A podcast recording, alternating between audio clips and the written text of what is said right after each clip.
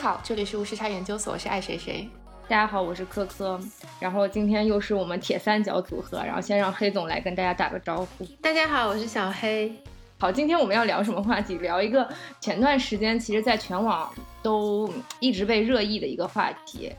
呃，那段时间有很多的这个大的新闻同时出现，但是那篇文章却被顶到了非常高的一个热度，就是叫《平原上的娜拉》，是人物杂志，嗯，安小庆主笔的一篇文章。然后根据这篇文章，后续有了很多讨论和反应。然后文章其实是在回溯一个二十年前的采访，就二十年前中国的呃一个那一代知名主持人吧，张悦。当时做了一档节目叫《半边天》，嗯，他采访了一个农村妇女，啊，叫刘小样。当时刘小样在镜头前穿着一身红色的外套，然后歪着头跟张悦诉说他在那个生活环境当中的很多抑郁不得志和他希望去外面世界看一看的这种想法。当时感动了很多的电视机前的中国人，特别是他那句“我宁可痛苦，不要麻木”。啊，让很多人都有了深深的共情，嗯，所以这篇文章其实也在回溯这二十年刘小样到底经历了什么，然后他去了哪里，啊，同时作者因为本身二十年前也看过这段视频，所以也深受鼓舞。这篇文章其实是一个很有意思的对照，然后也让很多人看到了自身的影子。所以今天我们特别想就借这篇文章来聊一聊我们读后感和我们对这篇文章的一些想法。嗯嗯。呃，要不然请大家先谈一谈，就说我们看完这篇文章之后最直观的一个感受是什么？呃，我我觉得首先要说的是，我们这一期节目纯粹是我们三个人基于这篇文章以及最近的一些生活体悟发表了一些想法，就是并没有想要说对别人的生活有任何的指导性意见，呃，只是分享一些自己的感受。可能是因为结合现在的一些社会舆论趋势，我会给觉得给我最直观的感受是。哇，到在二零二一年，居然还有一个人可以这么大声的喊出来：“我宁可痛苦，不要麻木。”我觉得这是一个非这需要非常大的勇气。虽然这是一个严格来说应该算是十八年前的一个采访，但是现在看到这句话，还是能够给人很大的力量和冲击感。因为现在我们流行的话语体系是。我宁愿躺平，不愿奋斗。是我我我宁愿什么都不知道，然后我就很满足，有饭吃，有衣穿，有房住，这就很好了，我就满足这些。就他，我们我们现在流行的叙事是十八年前刘小样这段采访的翻版，但更有趣的是，他的这些话，他十八年前这些话仍然能够给我们冲击，带给我们力量。我觉得这是一个很有意思的现象。当很多年轻人在说“我就躺平”的时候，他其实也是在表达他们的一种不满。其实你其实是想要更多的，但是你又得不到，然后就有一点说戏谑的说：“那我就躺平算了。”但潜意识里，我觉得大家还是有一些就是向往的吧。刘小样更让人感动的是，他很勇敢。他能够吐露自己的心声，然后把这些话说出来，就很多人可能有这样的想法，但是会觉得说，我说出来这些话以后，是不是就会被大家觉得你怎么是这样的一个人？对，我说我们会怕被别人耻笑。对，这一点是让我很佩服的。我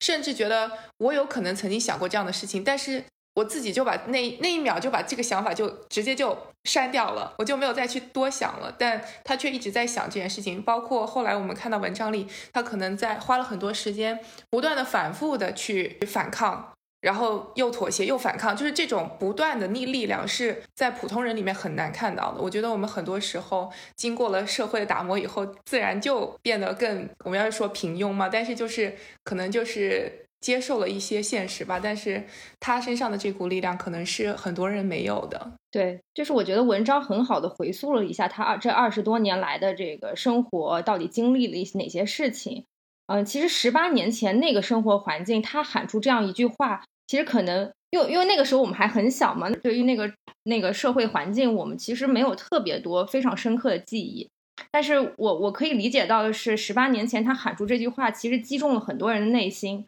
所以大家其实很想知道这二十年他到底发生了什么样的变化。当然，我们也很无奈的看到，就是说可能这二十年他做过了很多尝试，但最终可能并没有达到他理想的那个状态。但是他这个过程当中的尝试，其实也是大家觉得很让人感动的。就是他他其实没有把他这个东西建立在一句空谈上面，他其实是是去做了，只是可能因为一些现实的原因，他没有办法获得成功。然后，那这个对应对应到现实，可能我们确实这个现在的这个社会环境，我们可能没有再也没有喊出他当年那句话的勇气了，但依然也有很多人在默默的尝试着这这件事情，也有很多年轻人背井离乡漂泊到大城市去漂泊，然后追求自己内心的这个梦想，也有可能很多人最终铩羽而归。但我觉得就是让很多人都找到了自己能够共情的点。然后也让很多年轻人可能找到了一定心灵的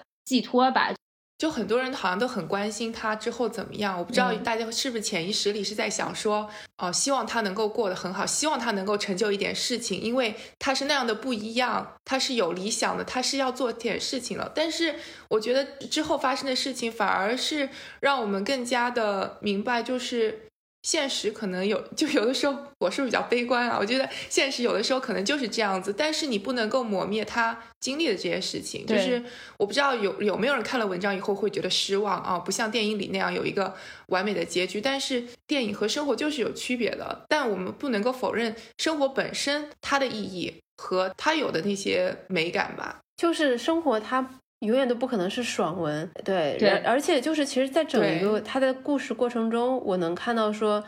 他其实已经得到了很多他家人的支持和包容，我觉得这已经很可贵了。然后他还为此，为了自己的梦想，为了自己的愿望去付出了行动，就这些都是非常激励人的。那么第二点是，就是其实我们作为看客，我们总会对他抱有一些不切实际的想法，觉得你应该如何如何，你应该获得什么样的结果。其实，其实归根结底是因为我们这，因为我们都知道改变自己的处境都太难了，所以我们指望着从别人的故事里来获得这些力量，所以我们会期待他做一些什么样的努力，获得什么样的成就，取得什么样的成功，而我们只要当一个看客就好。没有，就希望能够用他的成功来向我们证明什么。但你们发现文章当中呢，其实有提到有一些人是当年看过那段采访之后。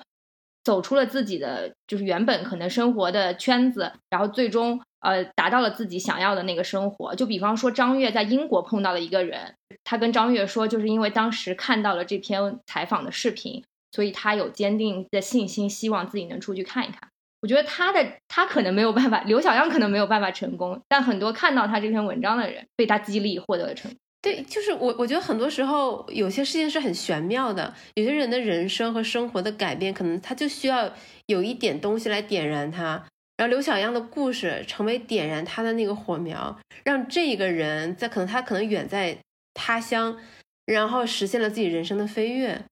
我觉得这是一件很奇妙的事情。嗯，但你们会不会觉得这个这篇文章？嗯，写出来之后会不会有一些负面作用？就是当年大家可能对他寄托了很多，然后甚至有把自己的一些影子放在上面。但很多人发现啊，我终其一生，我花了这么长时间，可能最终没有办法获得我自己理想的生活。那会不会就让很多人就是又回归了当时那个躺平的状态？我我觉得也许会有一点点，但整体来说，这个故事更多的还是让人振奋、激动，以及让我们引起我们的共鸣。我在录制这个开始前，我还复述了一段文章中的话给两位主持人，就是里边就是在文章开头有一段话，我觉得说的蛮好的。文章里就是引用了一本美国的书嘛，二十世纪中叶的一个美国出版的一本小说，说，然后那本书里讲的是一个美国郊区主妇的故事，说她铺床、购物、挑选沙发套、布料，和孩子一起吃花生酱三明治，晚上与丈夫同床共眠。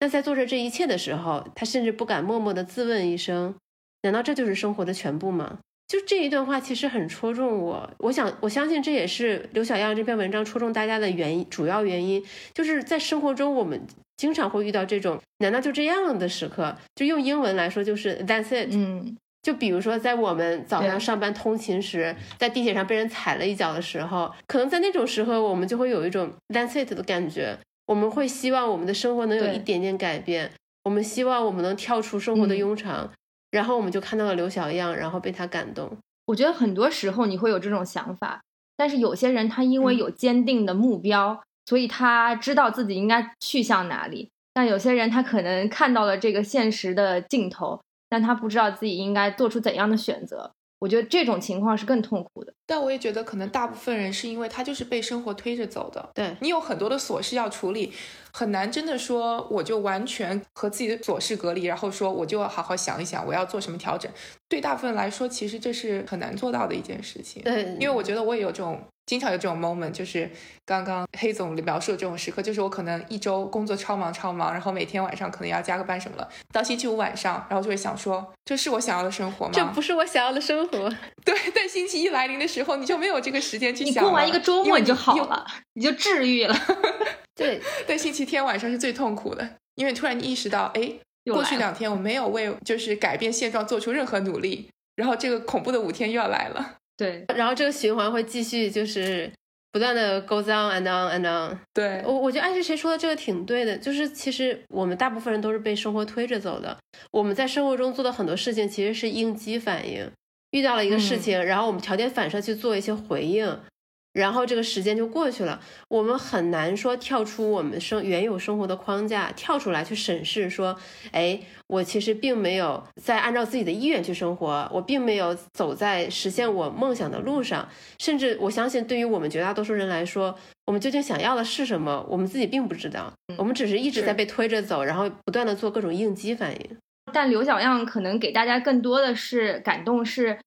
他的那个理想看似非常遥远，或者看似很渺茫，但是他至少在这二十年当中，他不断的尝试，他踏出了自己舒适圈的那一步路。嗯，其其实这篇文章会给我一个小困惑，我不知道是不是我阅读的不够仔细，就是我还是不太知道刘小样他到底想要的是一种什么样的生活，他的理想是什么。我我能感受到他对现状的不满，能感受到他对一些美的东西的追求，但是他到底想要什么的生活，我好像没有听他很清楚的描述过。我自己的理解，就像我之前也跟你们讨论的时候，我我觉得其实他是在寻找一种理能够懂得他的人，能够跟他共情的人。就是他觉得他生活的那个平原，他读了那么多书，他没有能够跟他聊天和对得上的人，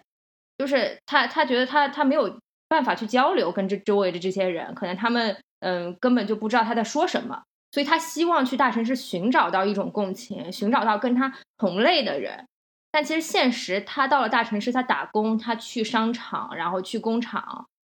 周围的人可能不是他想象的那个样子，也不是他希望能够去共情的人，所以他其实还是挺失望的，对于他就是之后过去的这段经历。就是说说句实话，就是他其实，在农村生活不是一个非常贫困的生活，他其实还是一个相对比较富裕的生活，而且生活的这个幸福感还是还生活还是有一定幸福感的。包括她有一个很支持她的丈夫，然后她也有呃这个孩子，然后这个她也能够在这这个家里把这个各各个事情都照料的很好。所以其实促使他出去的，并不是一种生活的贫困，或者对现实生活的生活本身的不满。我觉得是他在追求一种精神上的心灵相通，他在追求有一个能够跟他对话的人。我觉得是他看到自己的生活是这样子，比较一黄土一片，然后比较单调的，然后对比的是他那个电视机里呈现的生活是那样的异彩斑斓，是那样的。呃，丰富有不同的生活的选择，可能多样性吧。就是这种强烈的对比，他想要摆脱的是这种他自己说是很平的生活嘛。我觉得他想要一种变化，他可能也像我们刚刚说的一样，他就是每天要照顾家里，然后带小孩，意识到说我日复一日都在过这样的生活，可能不能接受的是这一点。我我之所以有这个困惑，也是因为既然聊到刘小样，聊到他原本的身份背景。就很容易会把他和其他几位同样出身于可能农村的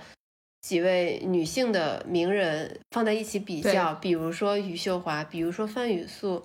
但可能给我们的感觉是，像余秀华、范雨素，他们可能并没有说我要追求什么什么样的生活，而是更多的是确实是喜欢文学，想要表达，然后他们就去创作。然后通过创作，然后引起了关注，获得了一些名声。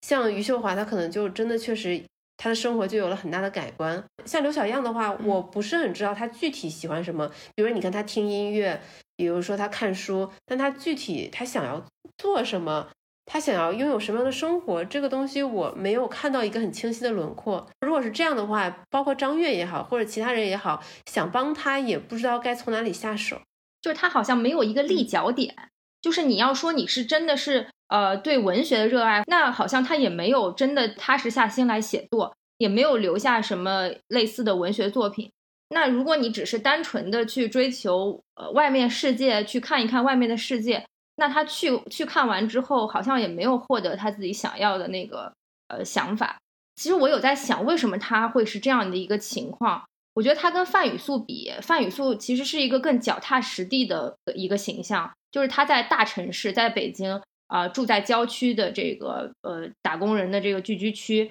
然后在做着一份育儿嫂的工作，但是他并没有放弃他自己可能对于写作这方面的执着和热爱。而且范雨素，其实你看人物，呃，就是看那个《三联周刊》那篇文章采访她，她的人生其实很坎坷的。她的丈夫对她有家暴，后来还跟丈夫离婚了，就可能她的那个生活处境，嗯，更加的艰难。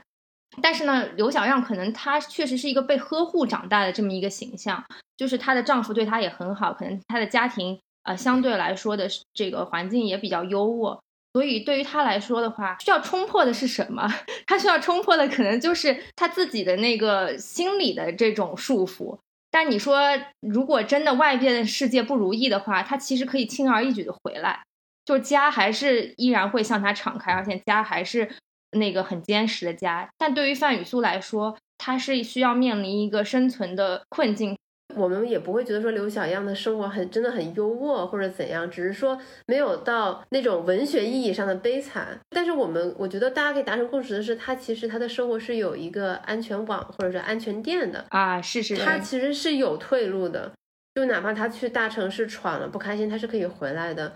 她老公在等待她，然后孩子也在那里。所以之前就有人提出说，如果说刘小样她没有退路，她的丈夫对她没有那么好的话，她是不是就能够闯出一片天了？你们怎么看这个问题？这是人家的人生，不是一个文学小说。我当然希望每个人都获得幸福。就虽然我们会说什么国家不幸施家幸这种，但是我还是希望每个人能在生活中拥有幸福，而不是因为痛苦，然后从而孕育出一些什么好的文学作品。我觉得那样挺不人道的。对对，因为我的观点是有，就是安全网就只能是一件加分项，不可能说是决定因素吧。就说最后你能不能实现你自己想要实现的东西，有人支持你反而是更好的事情，而不是说现实逼迫你。就是我不希望这是一个原因，我觉得这是一件挺悲惨的事情。我觉得这不就可以呼应到人物杂志的那个标题啊？平原上的娜拉，为什么娜拉出走会不成功？它其实就就跟她有安全垫是有关系的。如果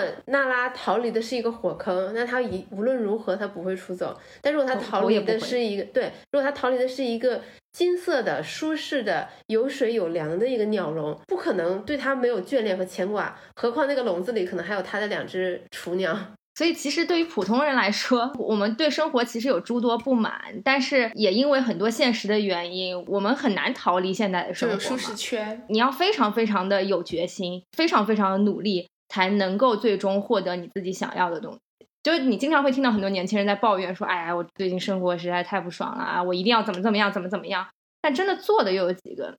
可能有些人他尝试过了，但是他碰壁了，没有再支持他继续坚持下去的动力了。放弃这件事情很轻而易举的。因为刘小样的这篇专访文章，然后我又去重温了鲁迅的那篇文章嘛，然后我觉得中间有句话说的很对的，请允许我在这里跟大家又再复述一遍，就是鲁迅先生是这么写的。从事理上推想起来，娜拉或者也实在只有两条路，不是堕落就是回来。因为如果是一批小鸟，笼子里固然不自由，而一出笼门，外面便又有鹰，又有猫，以及别的什么东西之类的。唐时已经关得麻痹了翅子，忘却了飞翔，也诚然是无路可以走。还有一条就是饿死了，但饿死已经离开了生活，更无所谓问题，所以也不是什么路。就包括像刚才科科说的那样，其实。我们想要改变现在的生活，逃脱原有舒适圈的这个就万有引力，是需要非常非常努力，甚至要付出极大的代价的。就娜拉出走，他是他能不能成功？他可以，但他需要付出很多惨痛的代价。这些可能是在他出走的那一刻没有意识到的。就包括刘小样也一样。为什么我会有这样的感慨呢？是因为我之前跟一个出身相对比较差的朋友聊过，他现在工作非常好，收入也非常高，就是已经算是。就是算是过着比较优渥的生活了。我有的时候可能跟他就是见面的时候，我有说过我我我家里如何如何，什么逢年过节对吧？打打电话问候问候。我发现他很少跟家里人问候，我就问为什么？嗯，他说在他考大学能离开山村的那一刻，他就已经下定决心跟过去划分界限。他说只有这样，我才能摆脱。山村的生活，就是我才不会被那，就是山村的那种亲戚关系所束缚住。他说我是因为有了这样的觉悟，我才走到了今天。我没有做任何的价值评判。就他说这句话，我觉得挺震撼的。我觉得如果刘小样真的想要逃离原本的生活，那么他可能要做的也是跟旧生活、旧世界的一个决裂。如果他惦念着自己的爱人，惦念着自己的孩子，那他永远不可能成功的出走。当然，我们也不是教大家说一定要啊，对对对对，就是这么这么决绝，对对对，嗯，我们是在分析这件事情的这个最最终的结果时候，我们倒推了这个过程，我们是希望说能够找到它中间的一些呃决定性的一些因素，所以当我们在思考这件事情的时候，其实是抛开了它本身的呃这种情感因素，而是很冷静的在在想这个事情的整个脉络，对，但是。其实现实生活你肯定不可避免的有很多牵扯。你那个朋友他为什么能够跟自己过去的生活决裂？另一方面还有一个原因就是他的起点可能跟刘小阳也不太一样，就是至少他是一个已经在大城市读过书，然后并且见过世面，然后有一个比较高的起点和人脉关系的啊这样一个人，他能够在大城市有一个立足点。但其实刘小样他是三十几岁、四十几岁的这个年纪，从农村来到了大城市，他其实没有这些基础，所以当他去做这个选择的时候，他其实也无法那么决绝的去跟过去的生活再见。我觉得其实，嗯，并不是很多人都能够像你的朋友一样有这样的啊基础和境遇的。对，就对于我们三个来说，我觉得挺难想象的，大家的人生经历不一样，嗯。但我觉得，就是一个人在外，呃，闯或怎么样，你身边总是会有这种声音，就是说，哎呀，不如回到这个小地方来啊，大家都很舒服，家里人都在一起，然后有什么事情大家就能能帮忙。可能很多人都有这样的经历吧。这个时候，就是你需要屏蔽这种声音，就屏蔽这种声音吧，因为那就是你的。你的舒适圈在召唤你，对，就跟你说你回来吧，然后家里都给你安排好啦，你还在愁什么呢？对，其实对对很多普通人来说，大家都有这种，嗯，我在大城市打拼或者在国外嘛，家里在不停的召唤你。我觉得其实从这个角度上来说的话，给很多年轻人看到的是，可能很多时候生活有诸多的不容不如意，或者你成长的这个这片地方一直在牵连着你，但是很也依然有很多人很坚定的在。走自己现在的这个路，你选择某一种生活，肯定都会有得有失。可能很多人会比较坚定吧。嗯，不管你怎么选，我都不觉得说哪个就比哪个好，或者是对或错。但我觉得重点就是你不能后悔，就不能你心里想着我就想在外面，然后嗯被大家说的耳耳根子软了，又要舒适的生活，然后你就回去，然后你就开始不满意。你就开始抱怨，我觉得这个可能是不对的。就如果说你不愿意接受结果的话，那你就不要做出这样的选择。对，就是既要又要，这种心态是要不得的。既要又要还要。您正在收听的是无时差研究所。无时差研究所是一档横跨中美的播客节目，希望通过播客带你去看更大的世界。如果你喜欢我们，欢迎在喜马拉雅、网易云音乐。苹果 Podcast、Spotify 和小宇宙搜索并订阅无时差研究所，也欢迎在苹果 Podcast 给我们留下五星好评。说回来这件事情，我觉得，嗯，可能刘小样他身上可能还有一个地方是是在于我，因为我听那个呃其他节目采访安小庆的那个录音嘛，然后我我会发现安小庆一直在提，就是这篇文章作者安小庆他一直在提说，他觉得刘小样是一个非常有自尊的人。她是一个非常就是自尊的女性。当张悦二十年前采访她那段视频之后，刘晓阳曾经无数次的问过自己：我到底应该怎么做？我怎么样才能成功？怎么样才能不辜负张悦老师对我的期待，或者是我不不辜负大家对我的期待？他甚至躺在床上想了好多天，他觉得他自己没有办法去实现这件事情，没有办法去解决这个问题。然后包括他后来从嗯出走几次之后回到这个乡村，他把他自己这过去的这一段的日常记录下的这些手稿全部都烧掉了。他觉得他自己不想再去写作了，然后他觉得可能他自己呃对自己是有失望的，没有达到大家想象的那样一个生活。我觉得，我觉得是不是其实也是这种自尊心把他自己拔得太高了，让他自己可能没有办法一步一步的去想清楚这件事情。就是这个调其实是不是这个起的太高了，或者是二十年前的这个采访，其实是不是把他推到了大众面前，让他没有办法作为一个普通人一步一步从基础开始做起。我听你的描述，我感觉他有一点被大众的期望绑架了。他觉得自己应该活成大家期望的那个样子，但他没有想过，说是我为我自己而活，我为我自己到底追求了什么东西而活。呃，就像你刚才说的。他后来把自己的那些手稿全都烧掉了，但他烧掉这些手稿，并不是因为他觉得这些文章的质量他不满意，而是觉得自己没有达到大家的期待。他不是因为喜欢写作这个事情，我不知道，我不知道这个是不是事实。如果是错误的，就你们纠正我。我就给我的感受是他不是因为喜欢写作而写作，而是因为他希望能达到大家期待的那个样子而去写作。肯定有一部分是这个原因吧？嗯对，就是这个动机。当你的动机变得很复杂、很混合的时候，你就很难以一种很纯粹的心去创作一些事情。他是先成名再创作，而不是像范雨素、余秀华先创作，然后之后因为你的作品而成名，就这个过程颠倒过来了。就是你没有一些可以从基础开始做起或者脚踏实地的抓手了，你一开始已经被捧得太高了。对于你来说，可能你做每一件事情，你对自己的期望和期待也是很高的。而且他是又是一个这么自尊心这么强的一个人，他读过那么多书，然后对自己有这么高的要求。那个时候又不像现在，可以开个直播，对吧？对，大家打打赏。当时那那段采访里也说到，就是说，呃，安小庆好像也问过他，说，你看现在村子里面大家都开直播啊，然后你你你可能就是这样一个形象，然后你好像跟大家有点与世呃与世隔绝，有些有呃有有些格格不入这样这样一个形象。其实他这样一个形象，如果现实一点讲，或者一呃实际一点讲的话，他完全可以在现代社会开一个抖音直播，然后讲一讲他。他现在的生活，其实说不定也能够 实现发家致富的渠道，但可能刘小刘小阳不是这样的一个人嘛，他可能他自己有内心自己的那个自洽的平静嘛，他可能觉得这这些东西他看不上。第一，他不想发家致富；第二，他受困于十八年前那场采访，他希望成为一个可能是靠自己的创作或者什么，然后获得大家认可，就是一个很体面的一个这样的一条路径。否则，他确实也可以像我们上一次上一次聊的那快手的那一期，他可以直接就开一个直播念诗嘛。我相信这也是他喜欢的事情，但是他并不会想要去做这个事儿，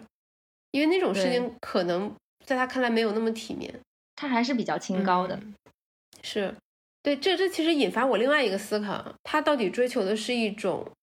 名声、一种生活方式，还是追求某一某一样他自己喜欢的事情？因为我觉得他写他喜欢看书、喜欢听音乐、种花，我感觉那是一种生活方式，是一种 lifestyle。这种很浪漫的生活方式，它其实不管是对于在农村的人也好，对于还对于在城市的人也好，对于你我来好，都是其实都是一种奢侈。想要维持这样的生活方式，其实需要付出很大的代价的。就是我之前也也给两位主持人分享过我很受触动的一篇专访，好像也是人物杂志的吧，专访的是陈建斌。叫浪漫的体质，然后有采访很多他周边的人，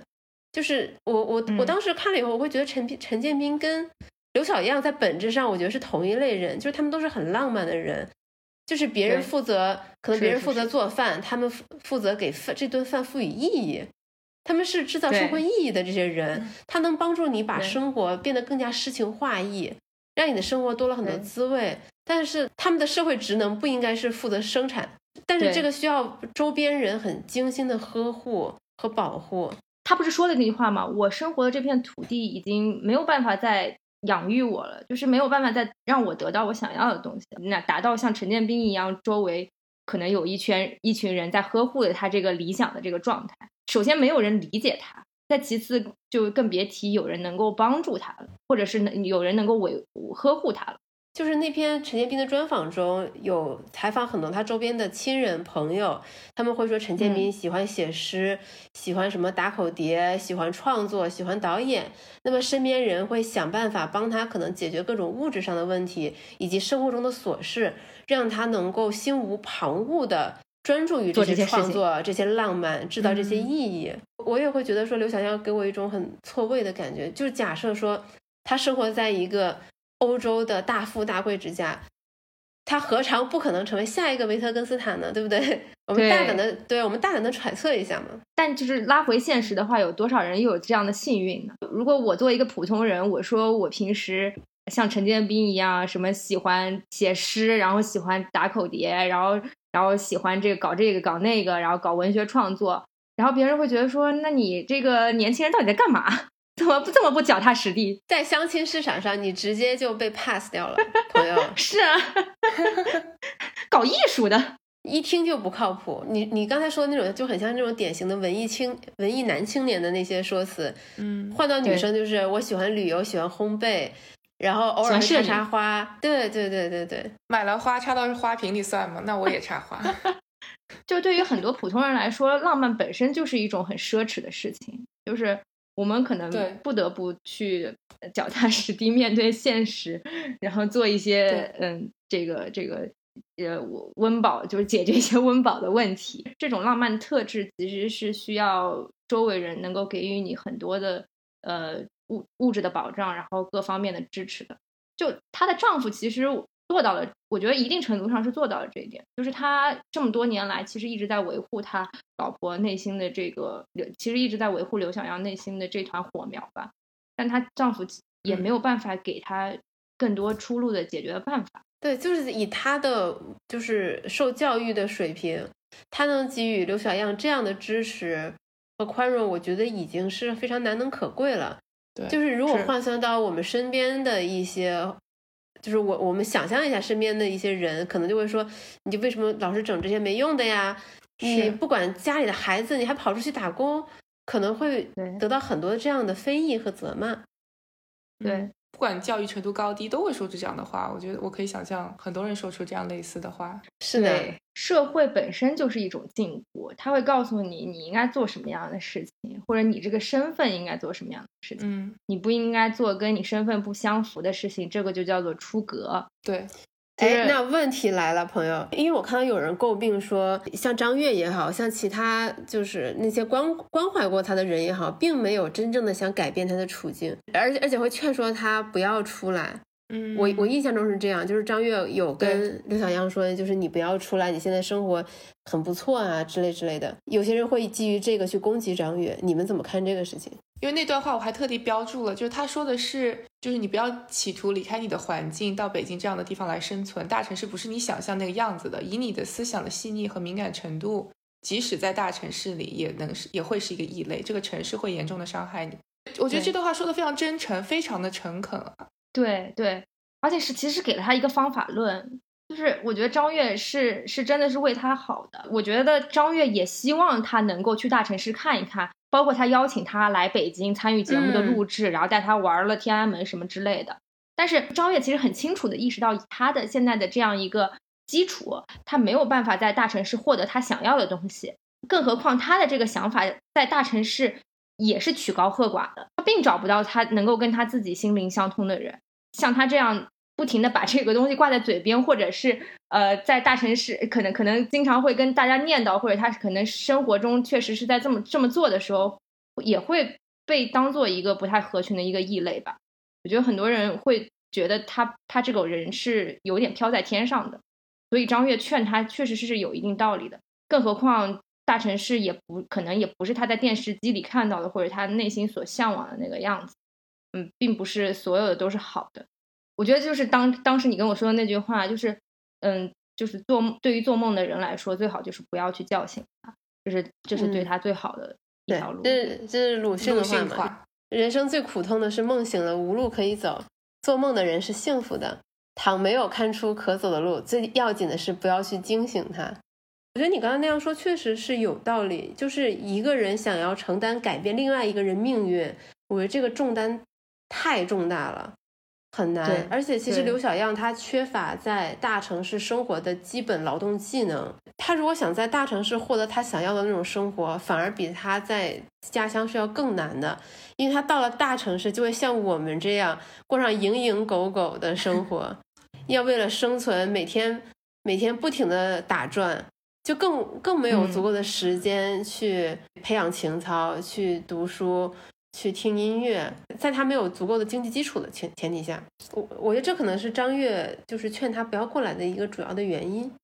因为这样会让他的梦想破灭的更快一些。会让他更痛苦。因为如果是这样的话，比如说他在一个大城市，我们可以想象这样的一个场景：他来到大城市，然后呃脚踏实地的打工赚钱生存，那他肯定还要给一部分钱回回家乡，因为有小孩在那边嘛。然后这样的生活持续三个月、六个月、一年，他会发现说，哎，我这一年一直在忙着打工生存，我甚至可能都没有去听几场讲座，没有看几场展览。对，我来大城市的意义是什么？到那个时候，他可能会更质疑自己。对，对，我想到一段，他不是去录制节目，然后结束了以后，现场就发车马费，然后他就很震惊，就觉得说啊，我他们邀请我大家来参加，为什么大家还要拿钱？但这就是一个理想主义和现实主义的强烈对比啊！现实主义的人就是我今天来了，那我确实花了车马费，那我这个钱就是要拿回去，对吧？但他就是觉得我是来这里呃参加活动的，我是来见世面的，我是来感受体验生活的。我觉得他可能会受到更多的打击吧，就是现实会贴在你的脸上，让你不得不去面对他。对他之前来大城市，比方说张悦，都是把他邀请过来，可能都给他安排好了，包括这个节目啊什么，然后旅游的路线啊，都是一种甲方的，我怎我只能用这个词，就叫甲方的这种姿态过来的。但是他自己去到大城市时候，无奈他得以一个乙方的视角去到一个大城市，就是以一个打工人的视角去到这个大城市。这个时候，他其实是有非常大的落差的，和他之前所看到的那个大城市是不一样的，所以他没有办法去像就这这让我想到了范雨素那篇文章里讲的一些场景，就比方说范雨素，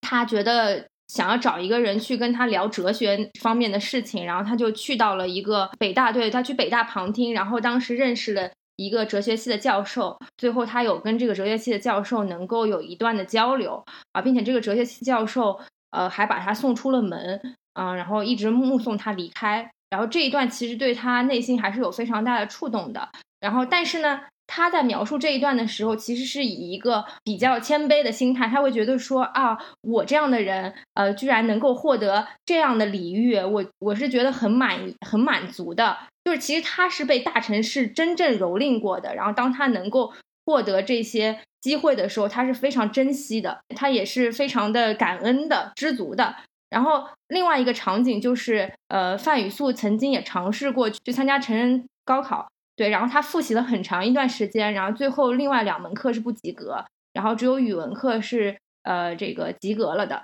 所以你会发现，其实范雨素他以一个比较低姿态的视角切入了这个大城市的社会，然后他在尝试做各种各样的努力，他希望去够到那个他理想的这个状态。虽然可能中间路途很坎坷，但他的这个呃，当现实很狠命的拍到他脸上来的时候，我觉得他的承受力是更强的，就是他都做好了这些准备。但是对于刘小样来说的话，就是确实是因为他的切入点很高，或者他一开始就是我们一开始聊的，就是他的成名的，他是先成名，然后再最后再去做这些事情。就当现实同样拍在他脸上的时候，对他的冲击其实是更大的吧。当然，这是讨论的只是一种可能性，他具体是怎么想的，他在大城市的那些遭遇，他遇到了什么什么感受，这个东西我们是不知道的。但是你刚才把他和范雨素这些经历对比，我觉得可以引申出另外一个思考，就是说，其实有的时候你在人生刚开始的那段时间，你遇到了很多挫折，我觉得也不一定是坏事。如果你一开始起了一个很高的调子，那么其实就是所这是所谓的这个福兮祸所倚，嗯，对它未必是一个好事，对吧？我记得前段时间就一直很流行的一个一段鸡汤嘛，就是每个人有自己的时区。就有些人可嗯能年少成名，遇到了自己很擅长的事情，或者刚好运气很好，被别人赏识了。但这个事情它有好有坏，他有可能会背负一些可能他本来不应当承受的一些期望和一些名声，而他最终也有可能会被这些东西所累。我们大部分人可能一开始并没有得到很公正的待遇，或者是没有得到他人的赞赏，但对，但他对我们来说，这也未必是一件坏事。我们是可以稳扎稳打，一步一步的，然后做出自己想要的事情。那么名声也好，赞扬也好，那些东西都是随之而来的事情。对，人生的路很长嘛，然后你你过去的所有遇到的人和遇到的事，对于你未来都是一种记忆吧，都是一种积累。我嗯我觉得就是生活在你身上烙印，最后可能都会有印证吧。就是，即便刘小样她回归了原本的生活，那么我们能否定说她这几十年的一些尝试和努力吗？我觉得可能也不能。然后这让我想，我我想到了，就是昨天还是前天，呃，我国的翻译泰斗许渊冲先生去去世了嘛。然后当时我又重新看了他的那篇专访，我觉得还是挺，就我当当时就是我当时呃是挺震撼的。我因为那时候我还在公司嘛，我当时真的对当场看哭了，我在开会前看哭了，特别尴尬。我希望当时一起开会的同事们没有发现我当时脸上都是泪痕，因为许渊冲他其实是花了他一辈子的时间，一百年的时间，就他的人生一个只有一个母题，就是怎样过不平庸的一生。如果大家看了九零后的那个电影的话，就知道他当时也是西南联大的学生，他身边的都对他那些同学，天哪，那都是一群什么样的同学？你要是换换做今天的我们，就会去说那是一群什么样的怪物。钱钟书教他英语，杨振宁是他同桌，对吧？跟他一起打牌的是陈省身，然后身边全都是那些极有天赋又极其努力的人。当他意识到自己的天赋不如别人，自己的家境也不如别人的时候，那那一个人应该何去何从？他花了一辈子的时间来解答这个问题，那他找到了一种方式，那就是做翻译。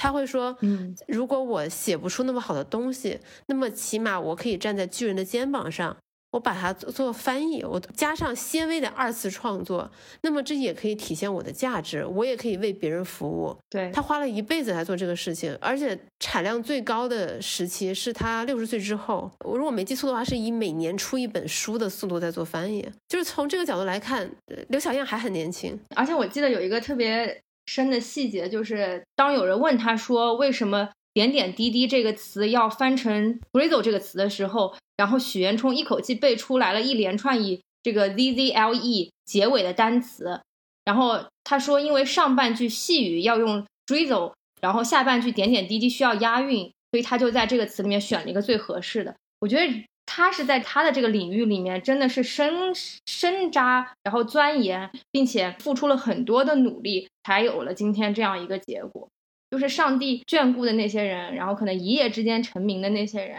确实有比较大的偶然性。但对于很多普通人来说，我们要做的就是，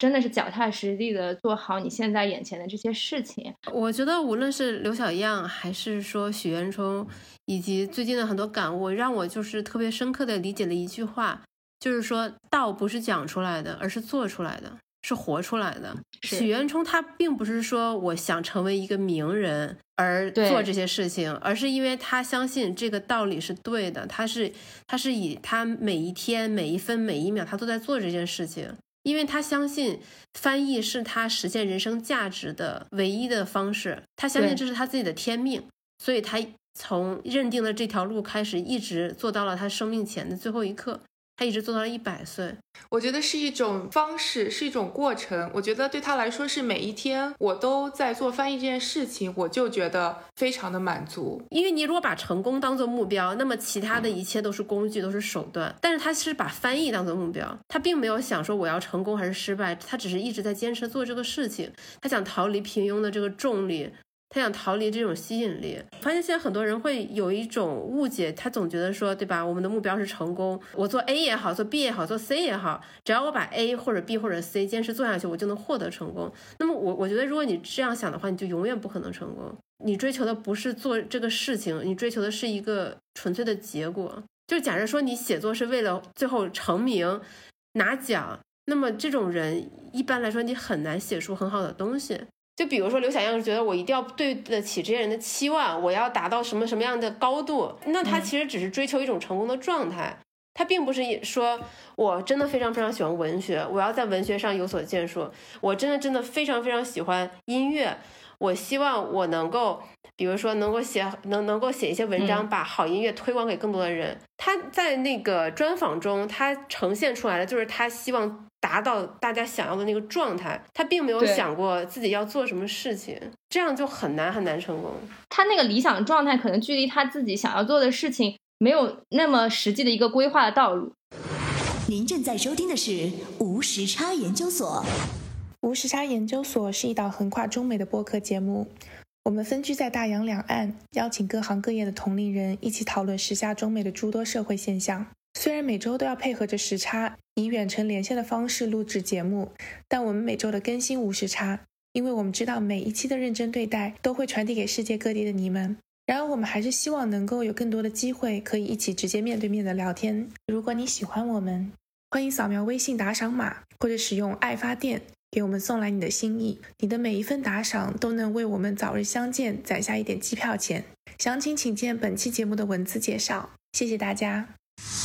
嗯，你会发现文章当中，其实，在讲这个刘想要过去二十多年的这个生活经历，其实他一直处于一种很相对比较痛苦的状态。我觉得他是一种比较抑郁、抑郁不得志的这样一个状态吧。包括文章后面说，他回到了这个乡村之后，他一直处于一种很高烧的这个状态，甚至还去呃县城里边去看病，然后医生也没有办法给他就是解决这个这个问题吧。觉得更多可能是他自己心理上的一种状态没有办法得到调节吧。这里我们也想聊一聊，就是说他这样一个状态，